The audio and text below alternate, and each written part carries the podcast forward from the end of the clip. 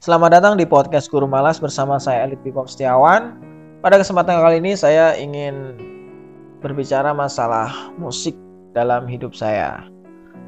Ya meskipun saya tidak bisa memainkan alat musik, tapi musik sudah menjadi bagian dari hidup saya sejak saya masih kecil hingga saat ini. Dan untuk uh, perjalanan hidup saya ini saya tertarik dan bukan tertarik lagi saya hampir tidak bisa lepas dari uh, musiknya Sela on Seven. Eh, Sela on Seven sudah menemani perjalanan hidup saya dari semenjak saya masih SD hingga saat ini. Setiap karya-karyanya selalu saya nantikan, setiap karya-karyanya selalu saya cermati, saya dalami, saya ulik eh, sedemikian rupa sehingga bisa saya jadikan sebagai pedoman, kemudian sebagai arah langkah, sebagai kata-kata motivasi dan sebagian yang lain saya gunakan untuk uh, mendekati beberapa orang-orang yang istimewa di hidup saya. Jadi dari lagu yang di album pertamanya ya, lagu kita itu pertama kali muncul saya waktu itu masih ingat pada saat film Lupus. Nah, itu merupakan uh, film yang menurut saya paling romantis ketika saya masih duduk di bangku SD. Nggak tahu romantisnya anak SD itu seperti apa. Pokoknya denger lagu kita sama lihat film Lupus, saya kesan saya waktu itu suka aja kemudian lanjut di album kedua. Nah album album kedua ini hampir semua lagunya ini bagus semuanya. Tidak ada lagu yang jelek di album kedua Sheila Seven. Hampir semuanya menjadi hits dari Sepia. Selamat datang kekasih gelapku. Semoga cepat kau lupakan aku. Sebenarnya ini adalah tema yang dalam tanda kutip perselingkuhan. Cuma karena Mas Eros mengemasnya dengan lirik yang sedemikian romantis dan puitis sehingga uh, masyarakat tidak heboh. Kita tahu bahwa akhir-akhir ini para pencipta lagu di Indonesia itu sering kali menggunakan lirik yang vulgar uh, tidak lagi mengedepankan diksi dalam setiap liriknya, lirik lagunya. Makanya lagu-lagu sekarang apa ya menurut saya cenderung membosankan meskipun tidak semuanya. Uh, kemudian lanjut di album ketiga, tepatnya pada saat itu saya masih duduk di bangku SMP. Beberapa kata-kata dari lagu-lagu Sela memang pada saat itu menjadi jurus-jurus saya dalam mendekati beberapa perempuan yang ada di hidup saya pada waktu itu. Saya masih ingat betul dari lirik-lirik lagu yang biasa saya gunakan uh, untuk mendekati beberapa teman-teman yang saya taksir pada saat itu dan itu berlanjut sampai di bangku kuliah Akhirnya saya pun bisa menularkan virus-virus Selaun Seven kepada teman-teman di sekitar saya dan orang-orang yang memang saya sukai pada zamannya itu.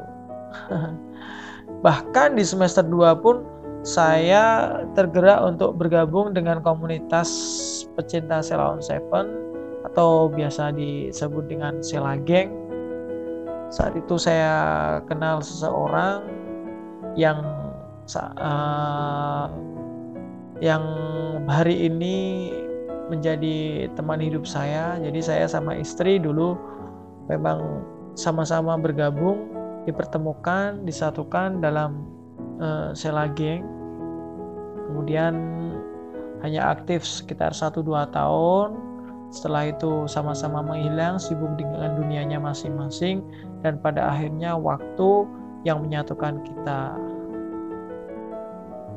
Hingga kita menjalin hubungan singkat, padat tapi jelas dan akhirnya menikah dan sekarang sudah dikaruniai dua orang anak. Hampir tiga insya Allah. Uh, lagu-lagu Sela begitu berkesan. Kadang saya sempatkan nonton konser sama istri pas kebetulan Sela manggung di kota saya. Kadang saya sama istri nostalgia dengan menyanyikan beberapa lagu-lagu Sela on Seven. Dan ketika kami menyanyikan seolah-olah terasa uh, jiwa muda kita kembali bergelora dan mungkin uh, virus-virus lagu Selaun Seven ini akan saya tularkan juga ke anak-anak saya nantinya. Jadi sebenarnya kalau melihat perkembangan musik Indonesia ini nggak tahu kenapa terjadi eh, apa ya pecinta Sheila on Seven itu tidak terputus. Masih menyambung di era saya kemudian eh, di bawah saya di bawah saya lagi yang pada saat itu Sheila on Seven pernah eh, cukup vakum tidak mengeluarkan album entah sempat sekitar dua tahun seperti itu. Namun uh, begitu mengeluarkan album bisa diterima lagi dan untuk saat ini mungkin bisa dibilang Sheila on Seven adalah satu-satunya legenda musik uh, legenda band Indonesia yang masih tersisa. Saya tahu pada saat eranya Sheila on Seven itu ada nama-nama besar seperti Dewa 19, Slang, Jambrut, Padi, dan saat ini yang masih terdengar gaungnya ya Sela on Seven. Mungkin beberapa masih, namun karena tidak menghasilkan karya atau tidak mengeluarkan lagu lagi, makanya bisa dibilang Sela on Seven yang masih yang paling utuh di antara mereka. Tuh. Dan saya juga terkesan dengan beberapa personel di Sela on Seven, Mas Eros, Mas Duta, Mas Adam, dulu ada Mas Sakti, Mas Anton, sekarang ganti Mas Brian. Nah, itu semuanya memiliki sifat yang sederhana, low profile, tidak sombong. Kalau misalnya ada uh, penggemar atau fans yang minta ngobrol, dilayani, minta foto, dilayani meskipun kita tahu bahwa mereka tentunya punya kesibukan, capek. Bahkan saya pernah uh, waktu konser di Semarang itu ketika Salon Seven selesai manggung dan menuju hotel kita para penggemarnya uh, mengikuti sampai di hotel kita dilarang masuk kita dilarang bertemu sama satpam hotelnya. Kemudian Mas Eros sama Mas Duta itu menghampiri kita dan justru uh, memarahi uh, satpam yang ada di hotel tersebut. Mas Duta sempat bilang uh, mohon waktunya sebentar Pak, uh, Sela bisa menjadi seperti sekarang ini karena mereka-mereka ini yang mendukung dan masih mencintai karya Sela on Seven sampai hari ini. Jadi tolong berikan waktu mereka untuk uh, bertemu kami sebentar saja.